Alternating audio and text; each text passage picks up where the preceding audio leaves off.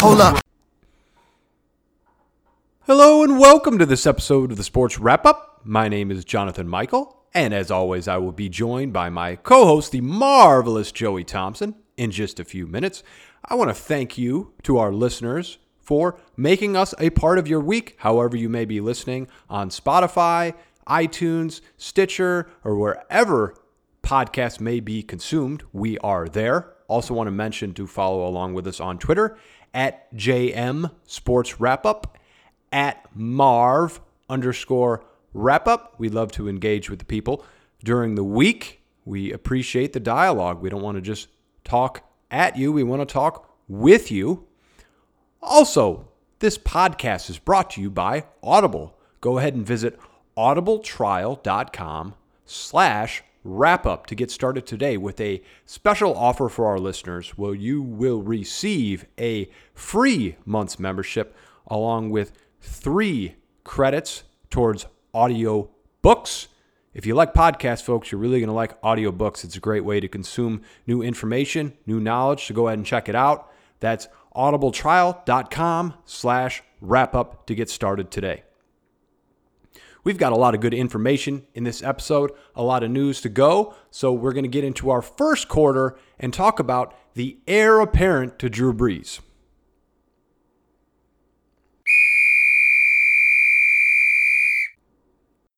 Just this past week, the Saints have named Taysom Hill the heir apparent, the successor to Drew Brees. This was reported by Jay Glazer, who had some dialogue inside sources with the Saints. And I have no doubt Jay Glazer, who is kind of the gold standard in NFL reporting, the gold standard of insiders, he, Ian Rapoport, and maybe a few others, what they say is gospel. I have no doubt that somebody within the Saints organization told him this, whether it was Sean Payton or someone else.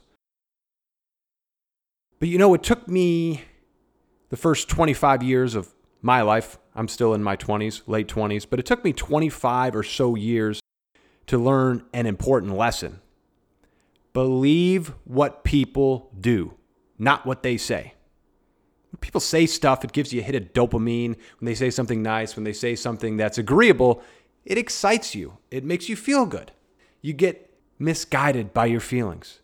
But believe what people do, not what they say. If you're a salesperson and you're in a conversation, somebody says that they're going to order, but they'll order next week, you might want to push for that sale because feelings change, finances change. It's time to make that deal now. If your husband or wife or girlfriend or boyfriend says they'll stop doing this or that, something that really bothers you, they better show you quickly or start making some progress because you don't want to wait five years down the road. People say a lot of things, you're in that relationship five years down the road, they haven't changed, they haven't shown you anything. It's not a good time. You got to nip that in the bud early. You got to take care of it. Now, as I said, I have the utmost respect for Jay Glazer. So this is not a shot at him. I believe his reporting is 100% accurate from what he heard or what the Saints said. It's not that I do not believe that Taysom Hill will be a starting quarterback in the NFL. He very well may be, and he very well may succeed Drew Brees, whether it's next year or in the future. I believe he has a lot of value to the team. So do the Saints. They resigned him to a two year, $20 million contract. So they're not going to release him, kick him to the curb. He plays snaps at tight end, running back, fullback, kick returner, and of course, quarterback. The Saints value Taysom Hill right now, but not at the quarterback position. They may say they do, but actions are louder than words. Not sure if you noticed, but the Saints brought in Jameis Winston to be the backup to Drew Brees this season. Well, you tell me you love Taysom Hill and you want him to succeed Drew Brees and that he will. You aren't showing me that you trust him to even be the backup. And there are good reasons why they may not trust him to even be the backup right now. Taysom Hill's most completions in an NFL game? One. Taysom Hill has seven completions in his career. Jameis Winston has 10 completions to the Saints in his career. Now, those were interceptions, but you get my point. Seven completions. That's it. I'm going to tell you what this is. This is a CYA statement. You know, cover your blank, cover your butt, we'll call it, to keep this podcast PG so I don't have to put the explicit tag on it. The Saints are covering their butts because Taysom Hill right now is not happy. For several years, the last year or two, he was under the impression that he was going to be the successor. Sean Payton had said a lot of nice things about him in the press, suggesting that he was going to be the successor. And then they signed Jameis Winston. Somebody was not happy. You ever been in a position where you think you're going to get the promotion, boss tells you you're going to get the promotion, and suddenly they bring in somebody from the outside.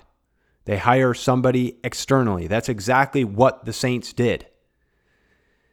Certainly not a good feeling for Taysom Hill, and the Saints tried to fix it or are attempting to fix it. That's what's going on here. By conveniently leaking information to one of the best NFL insiders out there to let Taysom Hill know hey, man, we still love you. We made a decision that's best for our team, best for our company, but we still love you. We still think very highly of you. Even so, though, if you don't trust him to be the backup to a 41 year old quarterback who has a higher probability of getting injured, the Saints are telling me, we love you, man. And we want you to stay happy. We got a little carrot and a little stick for you. But we value you as a gadget player, as a tight end, as a receiver, as a change of pace at quarterback. We like you a lot, but you're only going to be a gadget player until you prove more. I'm not saying that Taysom Hill won't be a starter in the NFL. I'm not saying he won't be a starter for the Saints next year. What I am saying is the Saints told us one thing. They told us they trust Taysom Hill to be the franchise quarterback next year, but they don't even trust him to be the backup. The Saints are saying something else entirely with their actions. It's now time to bring in the marvelous Joey Thompson. How you doing today, Marv? Hey, Jonathan. What's up? I'm doing great, man. Just enjoying the weather and hoping for the better. How about you? Doing well. We're getting better every day. We're getting closer to a return to normal, and I am excited about it. But before that day comes, Marv, I got some questions for you. Got to start with this one. The Saints are telling us one thing and doing another with their actions. Are you buying the Saints making Taysom Hill the unquestionable starter of next season or wherever Drew Brees may retire? not even the Saints believe that Taysom Hill is the unquestionable starter. Uh, I, for one, have seen this in the hints that they've been giving out. I mean, they went out and signed Jameis Winston, even though it was a one year deal. They believe in Jameis Winston, and that's why they signed him. And it reminds me of the time when the Saints went out and they signed Teddy Bridgewater. Yeah, they, that they made him their third string quarterback, but guess what? Who started the games when Drew Brees went down? Not Taysom Hill. It was Teddy Bridgewater. And I still see the same trend that the Saints are showing right now with Jameis Winston. He's going to end up being listed as a third quarterback. But guess what? When Drew Brees does go down or if he needs to take a break, Jameis Winston was going to take over the reins. I think Taysom Hill will always be a gimmick quarterback the reason why he went undrafted, I mean, he also, when he went to BYU, if I'm not mistaken, he uh, was a walk on. So the guy has always been an underdog. I'm sure he plays with a chip on his shoulder. He's about to be 30 years old. Jameis Winston's 25. Jameis has started five seasons in the NFL. So we know Jameis can play. He's had some issues turning the ball over. But I think in that system that the New Orleans Saints run, I think that could help Jameis grow as a player. And if he shows a little bit of improvement, I believe he's going to eventually unseat uh, Taysom Hill when the time comes. If they had an open competition, let's say next year, let's say Drew Brees decides to step down, Jameis Winston would flat out beat Taysom Hill. I think he's that much more uh, physically talented throwing the ball. Taysom Hill's fast, he's athletic, but I just don't see it. I, I honestly, what putting, you know, comparing the two and what they've accomplished and how they play, I just don't see it. I think Taysom Hill, the Saints are just trying to keep him happy as a contingency plan just in case everything else doesn't work out. That's that's what I think the Saints are doing. So we agree on that. That was my initial opening point. They're telling him to keep him happy. It's a little bit of the carrot and the stick. Got the carrot out there dangling that he can grab, that he feels like he's going to be the starter next time around, but they have to keep him motivated. And that's kind of the stick trailing behind him. You brought up a couple good points that I did not mention. Taysom Hill is 30 years old. A lot of people forget that, including myself. He was an old rookie. I think he was at BYU for uh, five years because he went on a mission. Uh, BYU is a what's the Mormon college, and uh, he was injured every single season as the quarterback of the BYU Cougars. I think that's important to note that you're going to put your franchise in the hands of somebody who's that remarkably fragile. But Marv, I have no doubt that Taysom Hill is a great athlete. And I have a couple points that see my my position is not that there's no chance Taysom Hill will be the starter. I think you feel more so based on talent than I do. I'm just kind of relaying to our audience what I believe the Saints actually believe, and we agree on that. But I think I can make a strong argument, and I want to know what you think. First, Taysom Hill's on a two year, $20 million contract. So next year, conceivably, if he was the starter, he'd only be making $10 million. We talk a lot about quarterbacks in the salary cap. That would help significantly in being able to bring in new talent around him. And second, can I argue that he is a poor man's Lamar Jackson? And you saw what happened last year. Give the guy a couple reps. We thought Lamar Jackson coming in the league couldn't throw, and boy, were we wrong. So is there a plausible scenario in your mind where those things might be true and he could be the starting quarterback next season? If you put it that way, um, based on his price tag, worth $10 million, that's, that's pretty, pretty good price tag that they have on him. So let's say, for example, Jameis outplays his contract, which he will because he's only, he took like a $1 million contract. Uh, and then it comes down to money, then yeah, of course, Taysom Hill will have the best opportunity to win the starting job, uh, be the franchise quarterback moving forward for the New Orleans Saints. In that case, it would allow the Saints to pay their other skill players and continue to add to the team. So that way Taysom Hill can have a more successful transition into becoming the starter. So it, it wouldn't make a lot of sense. It's not a bad fallback plan. I didn't think about it that way. Now that you brought it up, that makes a lot of sense. If they did go that route with Taysom Hill, then of course they can build pretty much a juggernaut. And I mean, and Sean Payton's quarterback friendly offense, I think a lot of quarterbacks could thrive in that. I mean, as we've seen Drew Brees, Drew Brees doesn't throw a lot of passes down the field. A lot of his passes are dink and dunk, screens.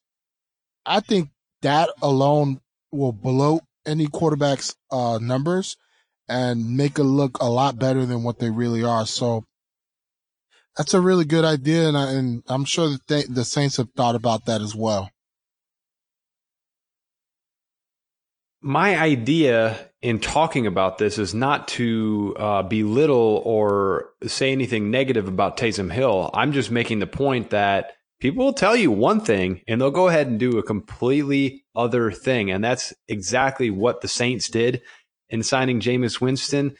You could make the argument that Jameis was signed because he was such a bargain. I mean, Marv, if somebody offered you a lake house for 10 grand, you might, you might buy it just because it's such a good deal and they couldn't afford not to get Jameis Winston at the price that they did, as you mentioned, $1 million with a value of up to 3 million for Jameis but it tells me that if you were so hyped up on a quarterback that he was like, man, undoubtedly going to be our starter when Drew Brees retires, I'm with you. They would not sign him, so it doesn't make a lot of sense.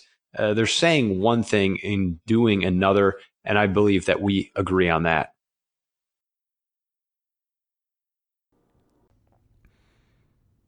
Let's shift gears to our second quarter and talk about the never ending drama between Dak Prescott and the Dallas Cowboys in their contract negotiations.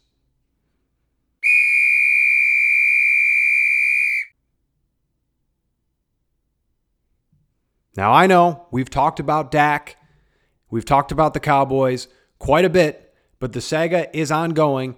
It's big news. I have an interesting piece of perspective, and I want to talk about it a little bit more, so don't tune out just yet.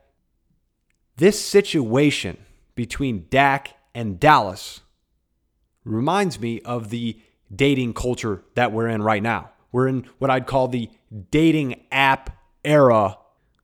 Some people are hesitant to change. They romanticize the past, and people have been negative about dating apps. You don't get the in person contact. You don't get to really feel out a person. You don't really know what they're like until you meet them in person. I get it. I understand.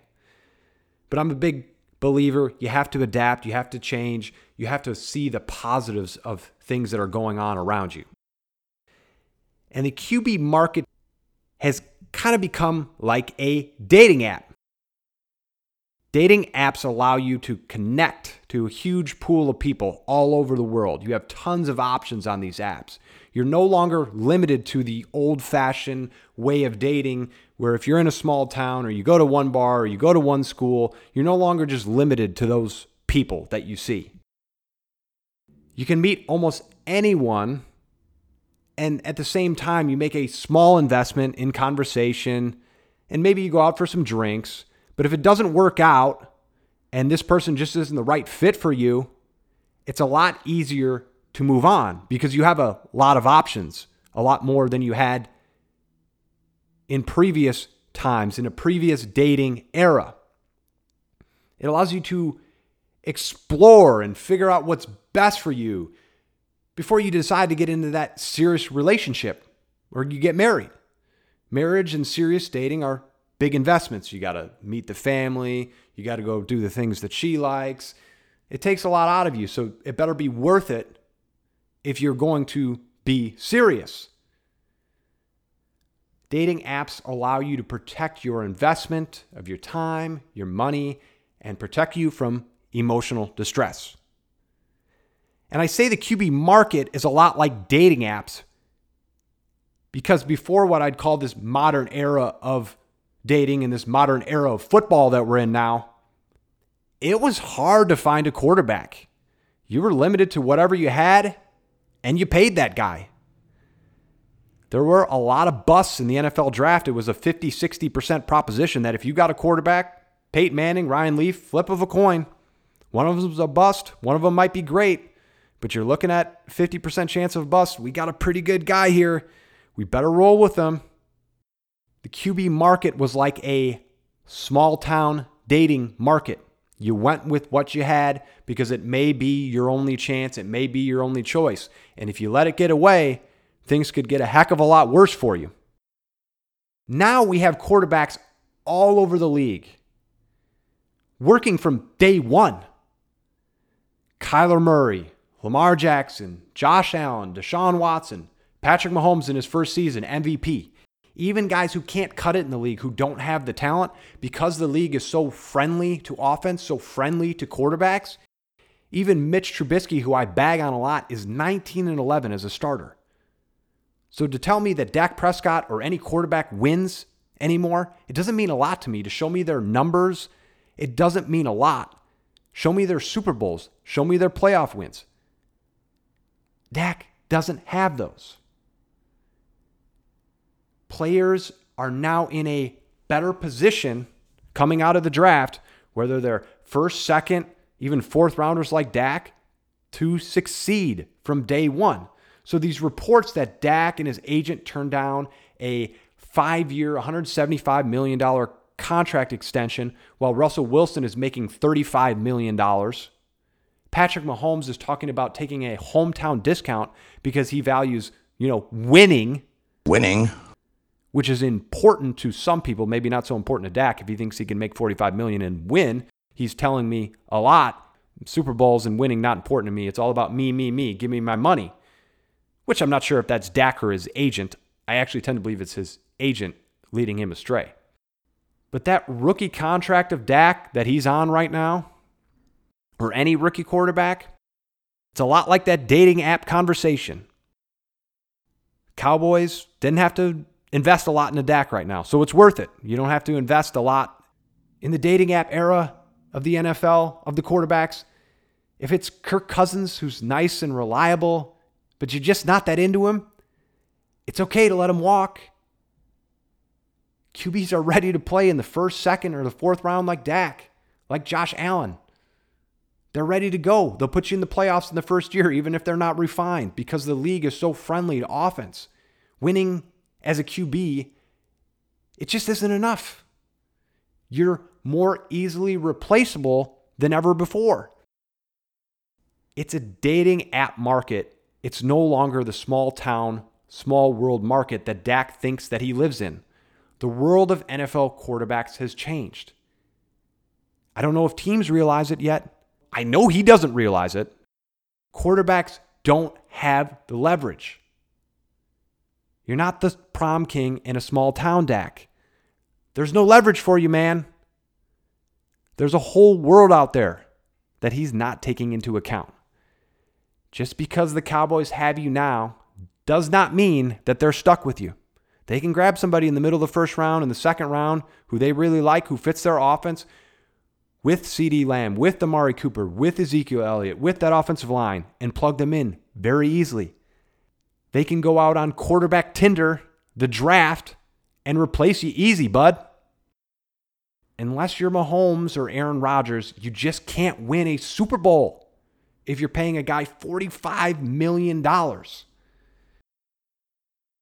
And I'm not a prisoner of the moment. I understand $45 million eh, five years from now is not going to be what it is today. Salary caps will go up exponentially.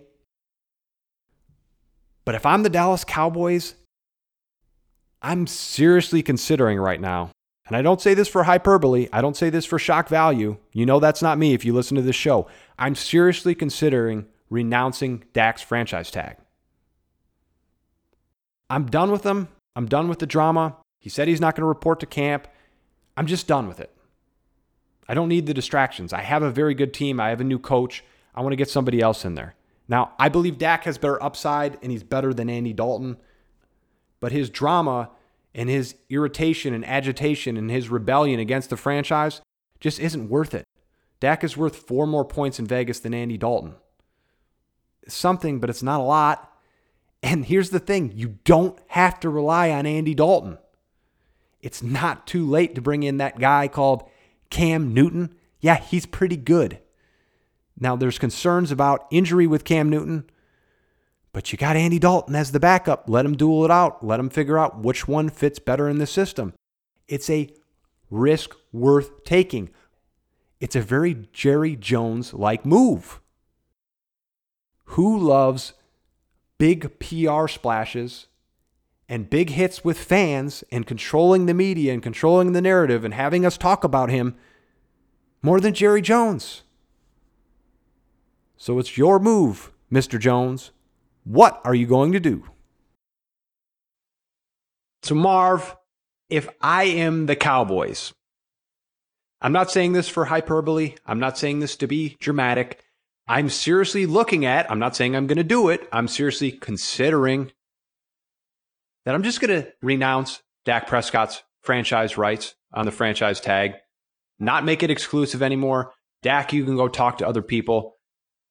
I really think if that was the scenario, he'd end up back in Dallas. You can share your thoughts on that. But I want to end this question by saying, do you think that the idea of doing that is crazy? And do you think that in the interim, or if they were to do that, should they look at signing Cam Newton? I don't think it's a crazy idea to do that this uh, deep into the off season.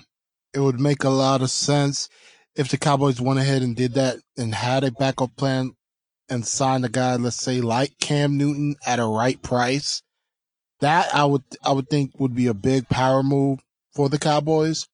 Being if they signed Cam Newton, let's say for something similar to what Jameis Winston got, and they'd be able to go ahead and use the money that they saved from renouncing Dak and possibly adding more pieces to their defense and their team to make their team a lot more balanced, then the Cowboys would be really in really good shape.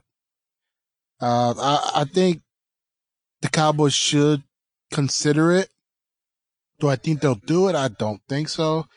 But that would be a big power move and that would say a lot on what Jerry's trying to accomplish. And I think a guy like Cam Newton, if he's at least 90% uh, healed from the injuries that he occurred, that he uh, had the last two seasons, uh, shoulder injuries and whatnot, I think that Cam Newton can win a lot of games in Dallas behind that really good offensive line with a stout running game and the the star receivers that he's going to have.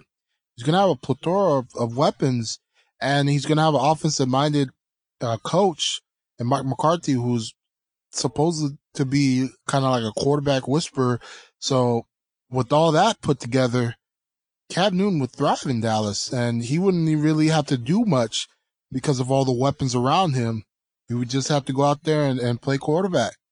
And I think that's, that's what Dak is missing. He's, he's, while he's doing this holdout and not signing his, uh, transition tag and he's turning down all these deals, he's losing quality time with the new coaching staff. He's losing quality time with his, uh, wide receivers, his running backs. This is all really affecting him. And I think the Cowboys eventually are going to have to put their foot down and say, Hey, you either sign this contract or we're going to move on.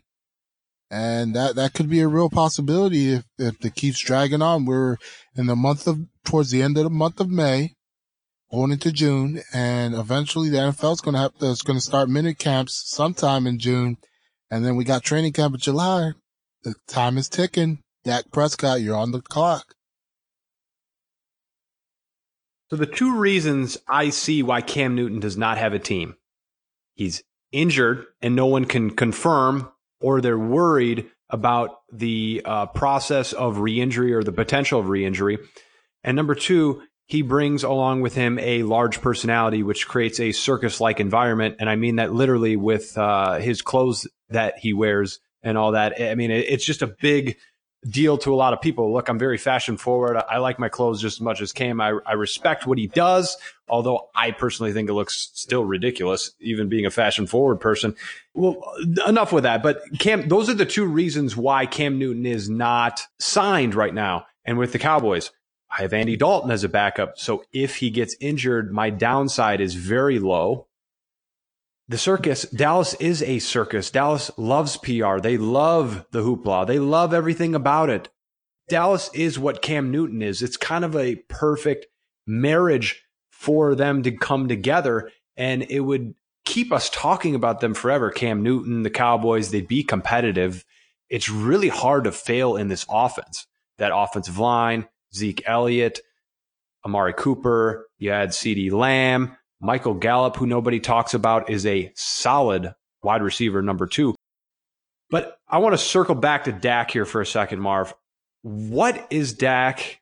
Just try to be objective here. You and I are not big fans of Dak, but what is Dak's value? He certainly has value in the open market and to the Dallas Cowboys. What would you pay him? What is his value? And would you pay him that or would you go another route? Honestly, I think his open market value is a lot lower than what he's requesting. Uh, with the body of work that he's put on uh, during the past couple seasons, I think he's not worth more than maybe 25 to 30 million. And that's, you know, stretching it a bit. I mean, he wants to get paid more than guys like Aaron Rodgers and Russell Wilson. These guys have Super Bowls, Super Bowl MVPs. They've had multiple winning seasons. Dak Prescott's only had, I believe, one winning season. So we can't really compare him to those guys uh, because they've won more than him. So they've earned their contracts. not saying Dak Prescott doesn't, uh, he doesn't, uh, what's it called?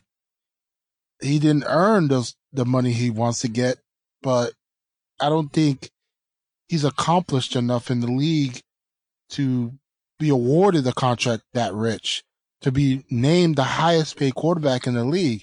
There's guys out there like Tom Brady who for many seasons got paid a lot less than backups, for God's sakes, to win championships. Look at Peyton Manning, his last three to four seasons in Denver. He took a massive pay cut, especially in the Super Bowl season. He was getting paid $15 million. He took a pay cut so John Elway could build a better team around him. And guess what? They ended up winning the Super Bowl. In the NFL, you need a good quarterback and a balanced team. Once you have an elite quarterback and a balanced team, you have a great chance of winning Super Bowl. And I know the Cowboys are starting to see that and they're like, man, do we really want to give Dak Prescott $40 million? What's going to happen to the rest of the team? We just gave Amari Cooper $100 million. I mean, it, you gotta, you gotta look at it that way in the long term.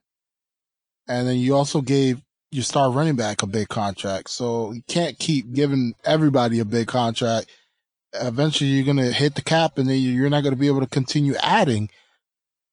And a lot of these teams that are, are winning constantly, they have one thing in common. Their quarterbacks have all taken pay cuts for the better of the team. And I think Dak Prescott needs to take a seat back, take a back seat and learn from those guys and do the same thing. And that way the Cowboys can continue to build a championship caliber team and win games. And I think Dak, at most, if he hit the open market, it's not going to get more than $25 million. No one in the right mind is going to pay him what he's asking for right off the bat. Be it a Jacksonville or whoever's out there looking for a quarterback they're not going to be able to pay him what he wants this year. They would give him a short, a one year contract and say, prove it to us that you, you, you, uh, really want this money. And that's what's going to happen if he does hit the open market.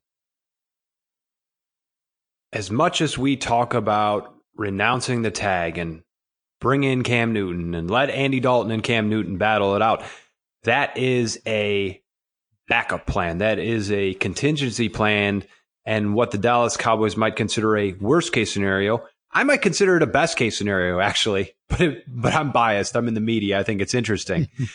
uh, but realistically, that's a worst case scenario for Dallas if they were to renounce him. But if they did renounce the rights, I fully believe Dak comes back to the Cowboys. Dak, if you ever had a stuffed animal as a kid, and the thing is so valuable to you. It means everything. When you're a kid, you got to sleep with it. If you don't have it, you can't sleep. There's a lot of kids like that. And Dak has value to the Cowboys. He's that stuffed animal. He doesn't have value to anyone else in the league. Uh, there's always a sucker, as they say. There's a there's a new sale or a new sucker born every day. But this league is so chock full of quarterbacks in what I call the Tinder era uh, of quarterbacks. You can just swipe right on someone else.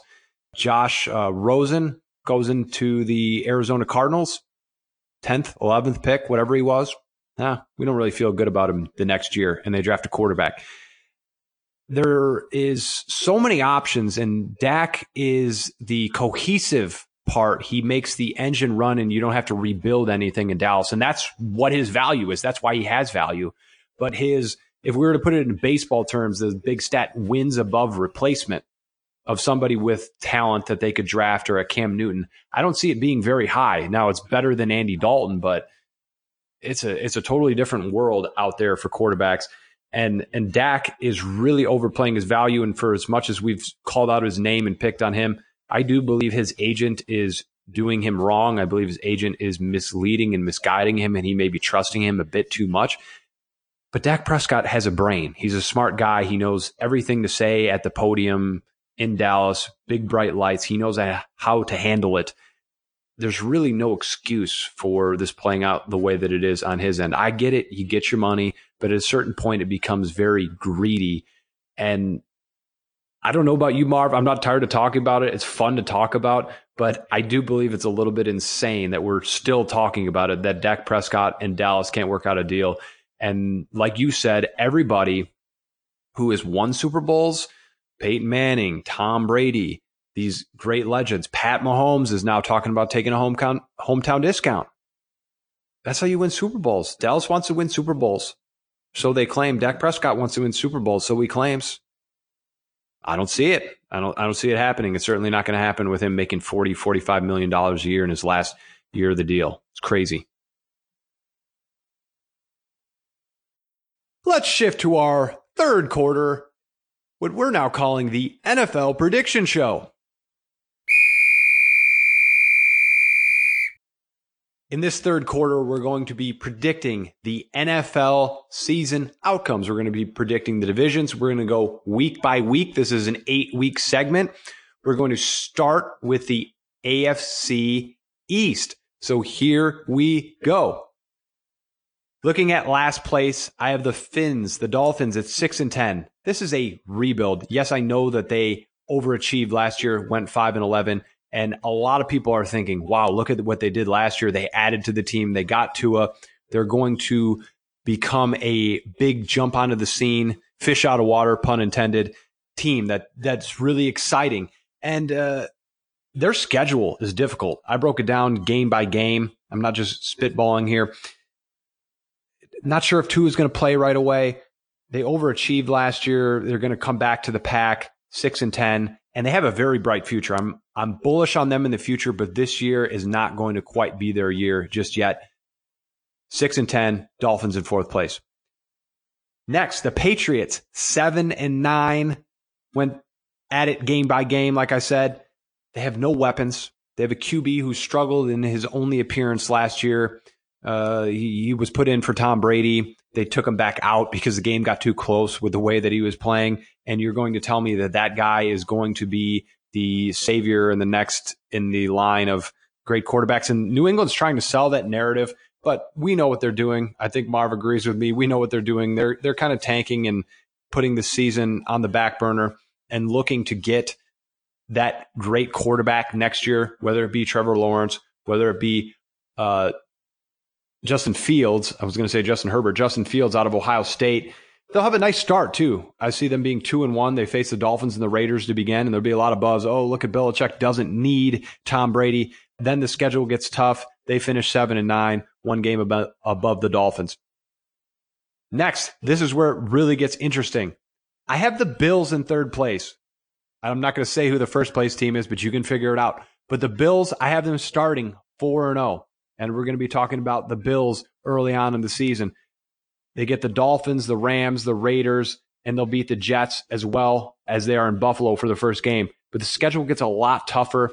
It's going to be very difficult for them. Josh Allen, very average quarterback. His football IQ has never impressed me in big situations. We saw that the playoffs against the Texans run around like he has no idea what he's doing. I see them being 10 and 6 and very formidable. I think that they can make the playoffs at that 10 and 6 record with the added playoff team. And like I said, these are really 1A and 1B to me. I don't know what the tiebreaker will be, but first place, I have the Jets 10 and 6. Yes, those Jets. And I do have them starting out in a very rough place. They'll play at the Bills, then they'll play the 49ers and at the Colts and at the Broncos. I think that they'll win one of those games. I'm not sure exactly which one it's going to be, they're going to be one and three, but that's where it gets interesting. The schedule eases up majorly. They face the Chargers, the Dolphins twice, the Raiders, the Rams, who I think are going to be terrible this season, and they face the Cardinals, who are a nice upstart team, but they're going to struggle and they're going to be in in New York. They have the Browns at home. The Browns, I think, are like an eight and eight team. I think they're kind of a mirror image of the Jets. I'll give the Jets the advantage of being at home and the Bills and the Jets split the season series. They're both at 10 and 6. That is my standings. Got the Dolphins at last place, 6 and 10, followed by the Patriots 7 and 9, Bills and Jets 10 and 6. Marv, give the people your thoughts. All right. So we have three differences. First one is I have the Patriots finishing fourth. I uh, just don't see them winning many games at all. They've they've uh, made their point clear during the draft that they don't care about adding any new quarterbacks to the roster, meaning they're just going to go with Stidham and uh, I believe Brian Hoyer, which have been two.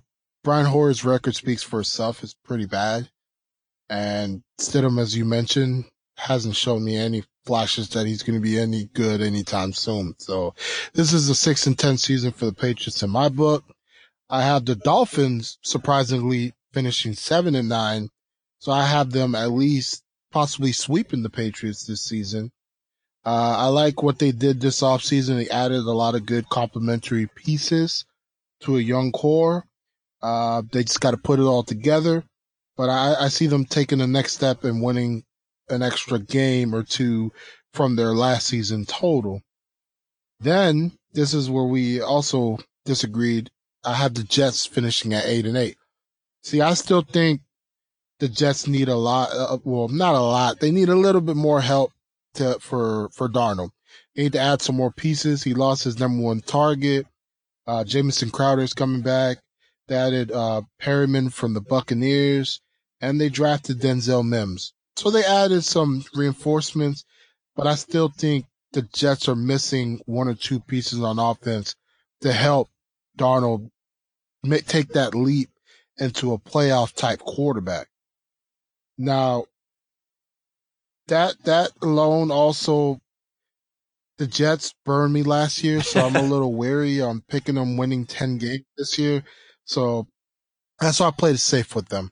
And then last but not least, of course, we both agreed the Bills are 10 and 6. The Bills added a few pieces like Stefon Diggs. They uh, added a new running back as well. They added some other uh, players on defense. So the Bills went out and they they added strength on top of strength. I still think that's not good enough for them to win more than 10 games, but it'll be enough for them to win the AFC East, which has now solely become theirs to lose. So that's those are my um, predictions for the AFC East. We were almost similar. We were off maybe one or two games on each prediction, but um, yeah, uh, as we both predicted, the Bills will go ten and six. I understand the Bills being the presumptive favorite. Love their coach, Sean McDermott. Love their franchise and the way that they're built.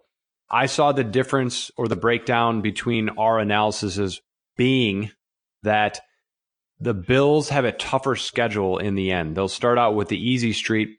And then I look at the quarterbacks. I understand your concern, and I have the same concern for the addition of weapons around Sam Darnold. I think he could use more.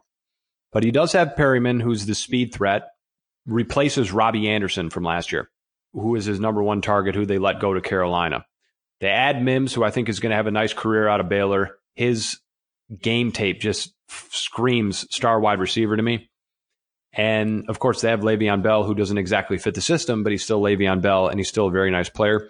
And I see the difference here being Sam Darnold is able to elevate players once he has time. Now, this is me projecting in the future. We haven't seen that yet, but I believe he is a type of player who elevates his receivers. We have Tom Brady for the longest time elevated mediocre to bottom level weapons within a system. I think Sam Darnold can be that type of quarterback where Dak's play is elevated by his receivers. So there's two different types of quarterbacks, and they're both very serviceable and sufficient, and sometimes even Hall of Fame level, like Tom Brady. My big disconnect was the quarterbacks, and I really like Sam Darnold and that schedule over Buffalo and their difficult schedule and lower end quarterback. Final word, Marv? No, it makes sense to what you're saying. Um, but I just still don't. The Jets they got to show me a little bit more for me to believe in them again. You know, I was, I was riding high on their, uh, train last year. I was picking them to finish 10 and six or more. I thought they were, they started off, I believe, pretty decent and they fell off the cliff for a little bit once, um, Darnold caught mono. I believe if, if he would have played those games he missed, then we would, I would have been singing a different tune right now about the Jets, but I'm still on the fence. Fair enough. Them. You're a cautious investor. I'm more of a zealot for the Jets myself. I was on that side. I just don't think Sam Darnold's going to get mono again, and I think he's going to be much improved this season. Another off season, another hmm. year in Adam Gase's offense. I'm really bullish and really optimistic about the Jets. You got to hold me to it, Marv. Audience, hold me to it. I'm ride or die for the Jets, so here we go. Let's get into our fourth quarter and talk about quick hitters. That is our patented segment where we go around the leagues. We got a little bit of boxing, soccer, hockey, Madden, you name it. We got everything in this thing. You think there's no sports news out there? You are very wrong, friends. Marv, Mike Tyson says he's in the best shape of his life. Yeah, that Mike Tyson. He's 230 pounds. Look up photos of him on the internet. He is lean. He is ripped. He looks ready to go. And he says he's making a comeback to boxing at age 53. Marv, are you taking this seriously? I don't think it's serious. I think Mike is being Mike, trying to sell himself. But guess what? Uh, the other night I saw Mike on AEW, uh, All Elite Wrestling. Uh, him and Jericho seem to have been starting up a, a rivalry. And so looks like Mike Tyson is back in TV. He, uh, he's on AEW. So maybe he could be, he could have been joking about the whole boxing thing, but he did show up on one sports entertainment, uh, program. So we'll see. Um, I don't think if he got in the ring today, he would be able to last with any of these boxers. I mean, at 53 years old, I mean, it is Mike Tyson, but I mean, over the years, I'm sure his power has gone down. And of course, he's up there in age. Imagine him going head to head with Deont- uh, Deontay Wilder I don't think he would last in the ring with Deontay Wilder. So no, I don't take Mike Tyson serious in, in coming back to boxing. Look, folks, if you haven't seen Mike Tyson fight, if you haven't seen the highlights, please go look it up. It is incredible. He may not have been the most technically sound boxer in the world. However, he was powerful and he could hammer you really fast.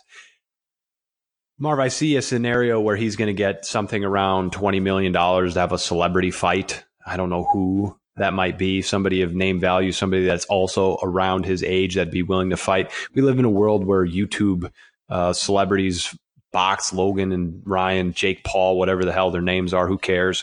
But they box and they make millions of dollars because they're already famous. Mike Tyson's the same. He's not going to be fighting Deontay Wilder, but I do expect him in the ring at some point. I'm actually kind of excited about it. So on to the next. We're going to talk a little hockey and soccer. I know we don't normally, but this is good news. We like a little good news in our segments.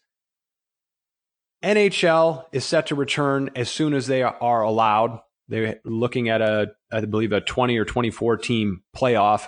They're going to get it rolling right out of the gate. And the English Premier League is returning in mid June. That date is set in stone. Question for you, Marvel. Will you be watching either? I believe so. I'm going to probably tune into the Premier League. That's one of the top soccer leagues in the world, uh, in England. So I will be watching, um, see how they go ahead and move forward with this whole social distancing thing and how they implement all the, you know, the rules. I've seen the Bundesliga started up a few weeks ago, two weeks ago to be exact, and they've so far been successful with it. So now we have the Premier League, and, and I think I'll be tuning into that because they have a lot more competitive teams like Liverpool, uh, Manchester United, and so and Chelsea. So I'll definitely be tuning into. NHL. I'm not a big fan of hockey. I might tune in just for the heck of it, just to see how they're handling everything as well, since that's more of a close contact sport, similar to football. So I want to, I'll, I'll just, you know, tune in just to see how they're handling it as well. But I won't watch as much. I'll probably watch soccer a little bit more than hockey. Marv, our international friend, you are our international spokesperson, so it's no surprise you'll be watching soccer.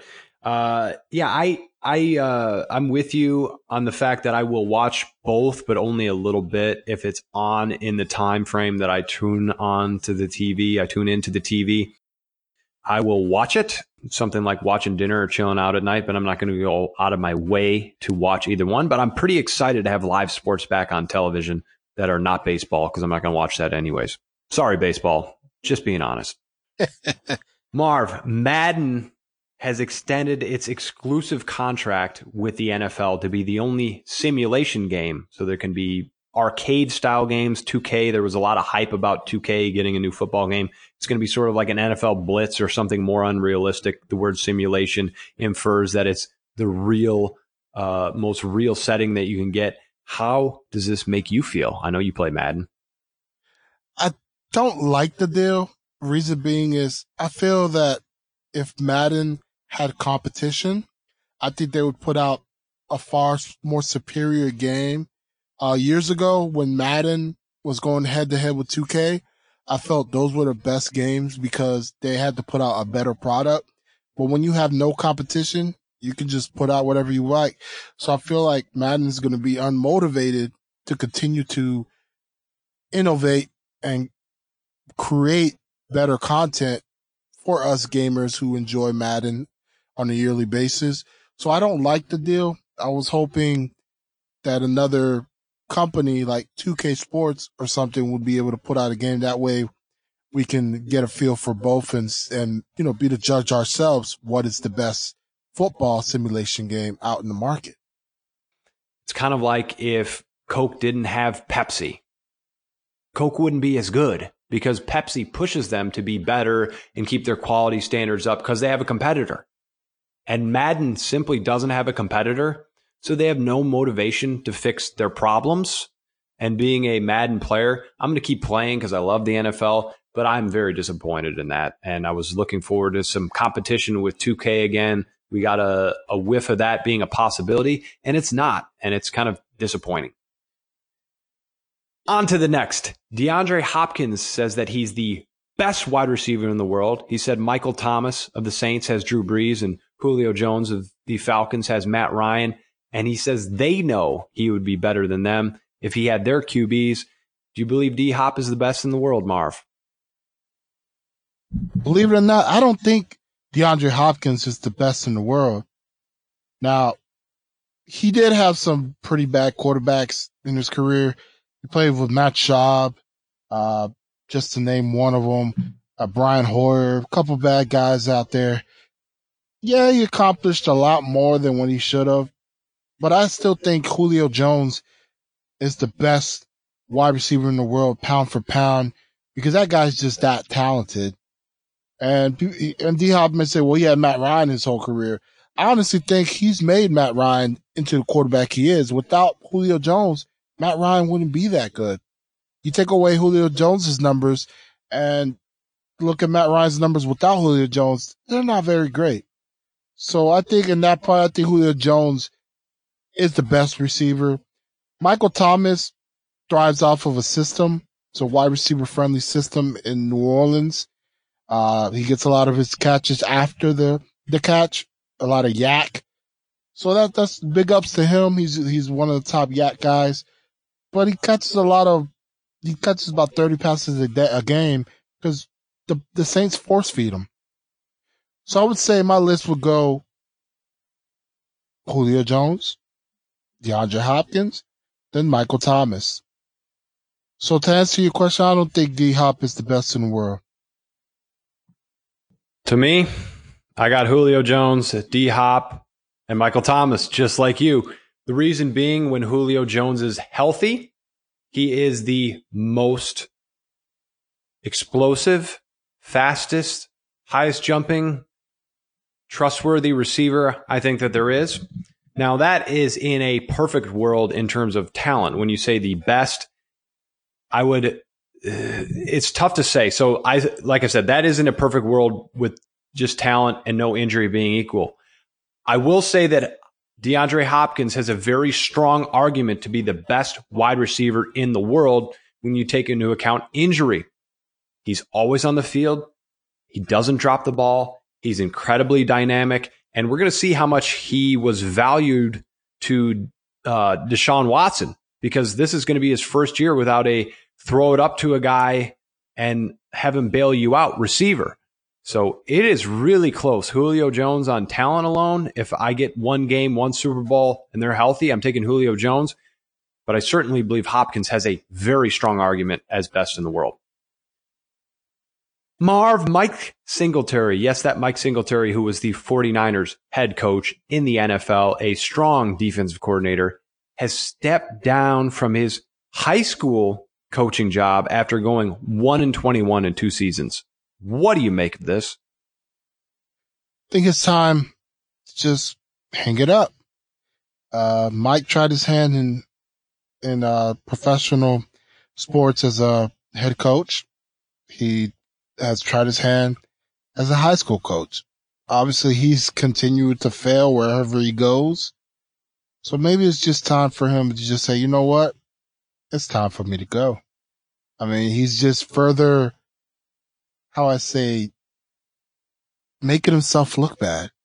He was a great Hall of Fame linebacker. I mean, the guy was awesome, but there comes a time in life where you just got to come to your realization and say, you know what?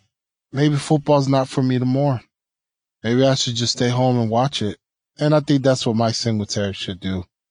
Uh, his glory years are past him and possibly his coaching is not as good as he thought it was. I mean, he started off hot, on fire his first year with the 49ers. But after that, it's just been downhill since then. So if Mike, if you ever listen to this, take our advice. Just call it quits. You had tremendous respect for Mike Singletary's playing career, uh, for his style, and for his passion. But Mike Singletary is a lesson, one that we talk about often on the show. You need to look at your surroundings and be able to adapt. Those who succeed adapt. They're willing and able to change. And I'll never forget Mike Singletary's kind of last major press conferences. They cannot play with him, cannot coach with him, cannot win with him because he had a minor dispute and he put it on uh, public display. And his style just no longer works with youth, whether it's NFL or high school, because he didn't adapt. He's a, you know, hardcore guy, tough guy. Toughness is everything and toughness is important. But the NFL coaches now understand relationships and, and high school coaches as well understand relationships. They understand where uh, people are at and where to meet them. Mike Singletary is a sad story in somebody who is either unable or unwilling to evolve. And this is what happens. You could be an NFL coach and you go down to the high school level and you can't even win there. It doesn't matter. Uh, it's about changing and, and evolving. And he was unable to do that. And finally, the big news, Marv. NBA, when they return, I do believe it's now a when. There's no set date, but they're looking at a World Cup style playoffs, which means they'll have 16 teams. They'll divide them into four groups. They'll play, uh, or every team will play the other teams two times, so total of eight games. You get the top four teams coming out of these brackets and you pair them into the Western Conference Finals, Eastern Conference Finals, whatever semifinals you want to call them. Then the winners play for the finals and you crown a champion. How do you feel about this format? That format seems really fun. I think I would tune in. Uh, it would keep us, the, the sports fans, on the edge of our seat. Uh, it would basically even the playing field for a lot of these teams, and it will be served kind of like a a tune up or warm up for the the top teams, meaning the, you know depending on who they get matched up with, because I'm sure it's going to be seeded like number one seed versus number, let's say eight seed or 16th seed. And that way, once they get to the next step, which would be then the semifinals, then of course they'll be ready for playoff basketball and we would get some, a really good high quality, uh, game of basketball. So I, I, I like what the NBA is thinking or trying to come up with. I think those are really good ideas. We are so starved for sports, Marv. We'd watch just about anything right now. We're talking about watching hockey and soccer. I mean, these are serious considerations. So whatever the NBA does, they can't go wrong. But man, it would be like overload, overjoyous excitement to watch the NBA in this World Cup style play. You get each team playing twice, eight games in each uh, each division. You get 32 games. Uh, it's crazy. I mean, it would be so much fun to watch. It'd be so intriguing. And with the starvation of sports, the ratings would go through the roof. I think this would make it more interesting to the casual fan rather than watching seven games of Memphis versus the Lakers or whoever the heck the eighth seed is going to be. It's a very boring watch, even for me, who uh, I'm on the higher end of really loving, liking the NBA, whatever you want to call it. I really enjoy watching it, especially in the playoffs. This would be a huge hit and it would give them an insight into the future of what they could do potentially. Maybe they wouldn't do it the same over again, but something to make the NBA a little bit more interesting in the playoffs because it certainly needs help in the beginning. That is the end of our episode, folks. We appreciate you listening along with us. Uh, we don't charge, of course, this is a podcast, but one thing that we'd ask that you do is if you enjoy this show, if you get something from the show, if you learn from this show, if you take away anything positive from it, we ask that you share it with somebody. Um, I know a lot of you have been doing that. We appreciate it. It helps our podcast grow. We love doing it. So we'd love to hear from you. Love to hear your feedback. Talk with us on Twitter. Love to have a conversation. Marv, do you have anything for the people?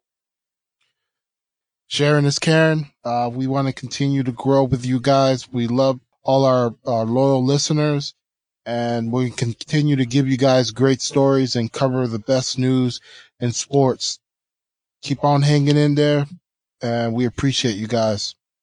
Absolutely. It's a two way street. The more you help us, the more we can help you, the more we can take time to bring new content if you enjoy it, the more we could do some sort of giveaways or anything uh, of that nature to get you guys more engaged and more excited and more interested. So, uh, recommend us. What do you have to lose? I think we have a lot of fun here and we hope you have fun listening to us as well. We'll talk to you soon. Have a great week. Later, people.